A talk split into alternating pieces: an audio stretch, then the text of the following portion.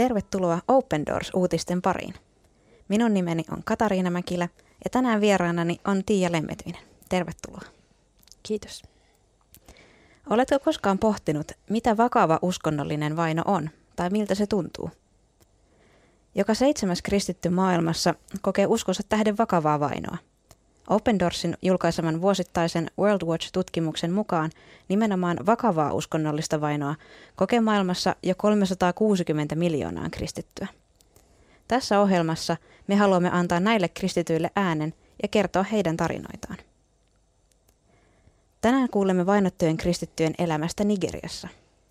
Tämän vuoden World Watch List-raportissa Länsi-Afrikkaan kuuluva Nigeria on siellä seitsemän.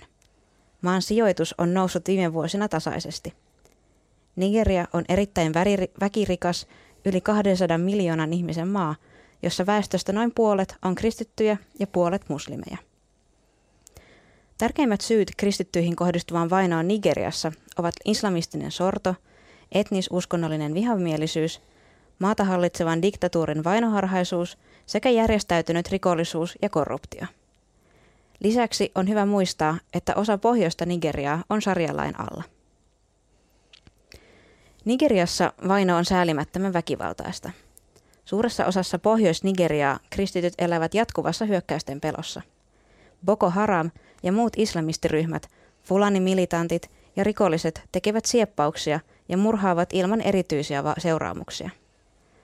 Vainon rankaisemattomuus tekee siitä erityisen traagista – Väkivalta vaikuttaa kaikkiin nigerialaisiin muslimit mukaan lukien, mutta kristityille uhka on kohtalokas.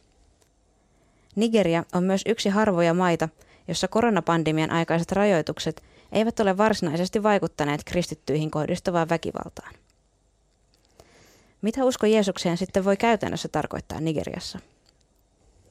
Osassa pohjoisia osavaltioita yhä useammat kristityt pukeutuvat kuin muslimit pitääkseen uskonsa salassa ja vähentääkseen hyökkäyksen uhkaa. Näissä osavaltioissa kristityiltä nuorilta evätään pääsy korkeampaan koulutukseen ja kristittyjä on pyydetty hylkäämään uskonsa työn saamisen ehtona. Luvat kirkkojen rakennukseen myös sivuutetaan. Kristityt naiset ja tytöt ovat puolestaan vaarassa joutua kidnappatuiksi tai pakotetuiksi naimisiin. Jos kristittyjä on paineiden joukossa, heidät yleensä jätetään vaille hallituksen pakolaisille tarjoamaa apua. Tilanne on erityisen hankala muslimitaustaisille kristityille. Heitä autetaan yleensä salaisissa piilopaikoissa vainon ja tapon muhan alla. Pohjoisessa he joutuvat usein jättämään kotinsa tai jopa osavaltionsa.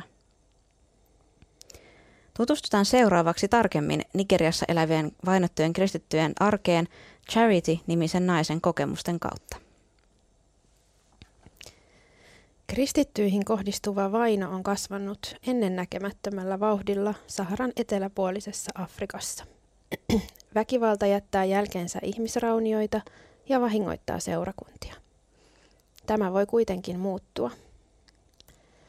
Nigeriassa hyökkäykset kristittyjä kohtaan ovat summittaisia ja raakoja. Viime vuonna yli 4500 kristittyä tapettiin, useita tuhansia kidnappattiin ja satoja seurakuntia suljettiin. Vaino on kiihtynyt, eikä sen laantumisesta näy merkkiäkään. Nigeria on noussut World Watch-listalla kaksi sijaa ja on nyt maailman seitsemänneksi vaarallisin maa kristityille.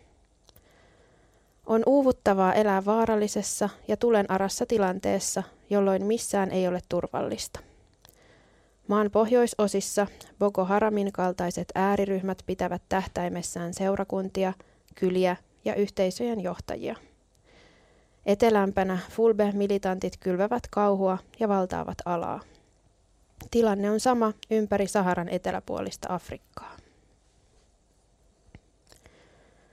Oli yö, kun Boko Haram hyökkäsi Pohjois-Nigeriassa sijaitsevaan Kujakun kylään.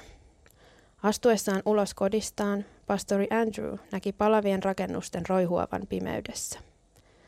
Kylän toisella puolella kolmen lapsen yksinhuoltaja äiti Charity keräsi lapsensa ulos. Yhdessä he juoksivat kohti vuoria. Paniikki ja hämmennys olivat valtavat. Kaksi Charityn lapsista katosi. Kylässä militantit tappoivat kristittyjä ja polttivat koteja. Asukkaat kyykkivät luolassa, hiljaa ja piilossa. Charity kuiskasi kahden lapsensa nimet pimeyteen, mutta vastausta ei kuulunut. Samaan aikaan pastori Andrew rukoili. Jumala, vahvista kyläläisteni uskoa, että he pitäisivät uskostaan tiukasti kiinni, vaikka heidät siepattaisiin. Yö oli pelottava ja aamulla aurinko paljasti tuhon. Lähes jokainen koti oli ryövätty ja poltettu. Moni uskova oli kuollut ja Charityn lapset olivat yhä kateissa. En voinut syödä tai juoda, Charity kertoi, koska mitä hyötyä ruoasta on minulle, jos lapseni ovat kuolleet. Pastori Andrew lisäsi, me menetimme kaiken. Hauta ei kuitenkaan pidätellyt Jeesusta ensimmäisenä pääsiäisenä, eikä pimeys voi estää toivoa nousemasta. Charityn rukouksiin vastattiin kaksi viikkoa hyökkäyksen jälkeen, kun hänen kaksi lastansa palasivat kotiin. Se tuntui uudelta aamun koitolta, Charity sanoo. Moni uskova muutti pois, mutta Charity päätti jäädä kujakuun pastori Andrewn ja muutaman muun kanssa. Yhdessä he ryhtyivät rakentamaan kylää uudelleen. He keräsivät keppejä ja palaneita metallilevyjä. Jumala herätti seurakuntansa kuolleista. Palaneista sinkkilevyistä kootun katon alla tämä uskollinen seurakunta kokoontui jälleen yhteen.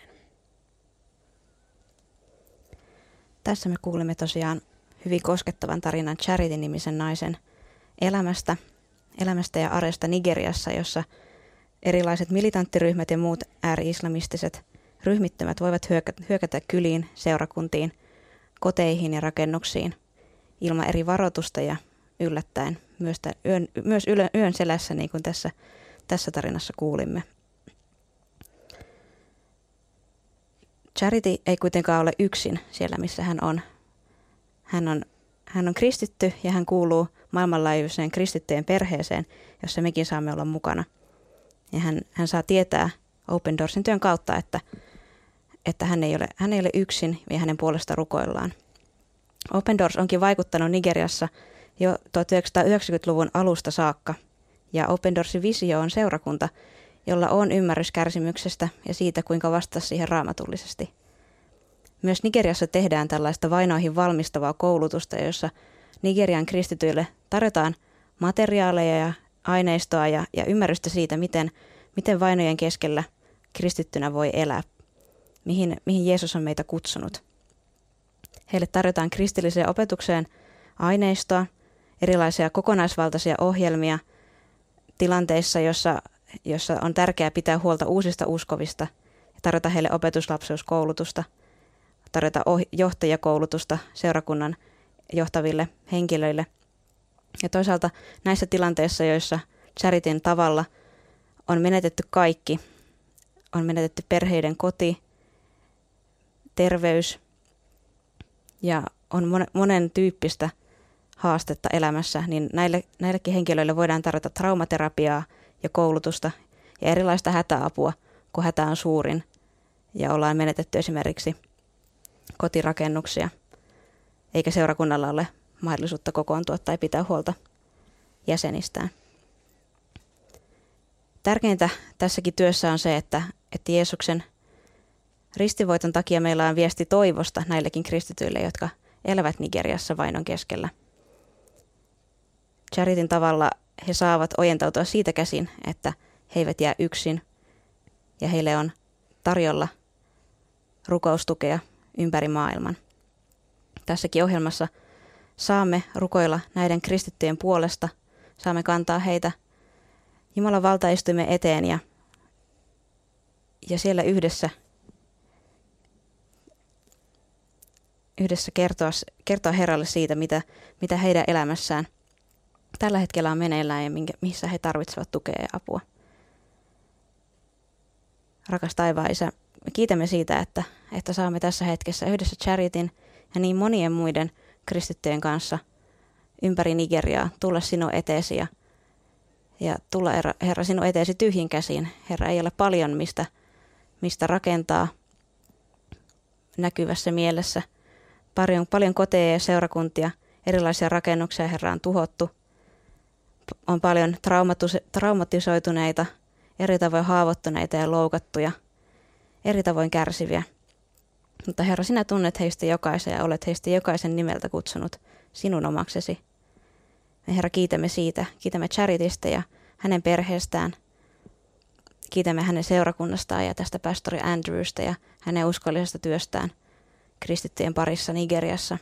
Kiitämme Herra jokaisesta seurakunnasta siellä ja, ja kiitämme Herra, että sinä voit tehdä työtäsi myös mahdottomissa olosuhteissa ja ehkä juuri erityisesti siellä.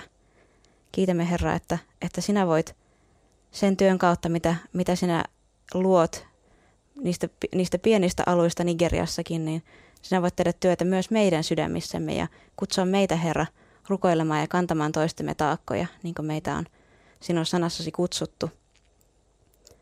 Herra, kiitämme, että, että sinä voit muuttaa ihmisten elämää, muuttaa ihmisten sydämiä. Ja erityisesti tänä pääseesenä kiitämme siitä, että, että pääseisen viesti on, on totta, ja se on totta Nigeriassa ja se on totta meillä. Herra, kiitämme, että, että saamme sitä saamme kantaa pääseessä sanomaan joka päivä sydämessämme ja, ja siitä käsin tukea näitä kristittyjä, jotka elävät vainon keskellä, ehkä valmistautuvat siihen tai, tai kohtaavat sitä muuten elämässään. Jeesuksen nimessä, amen. Muita tarinoita Nigerian vainotuista kristityistä voit lukea osoitteessa opendoors.fi kautta Nigeria.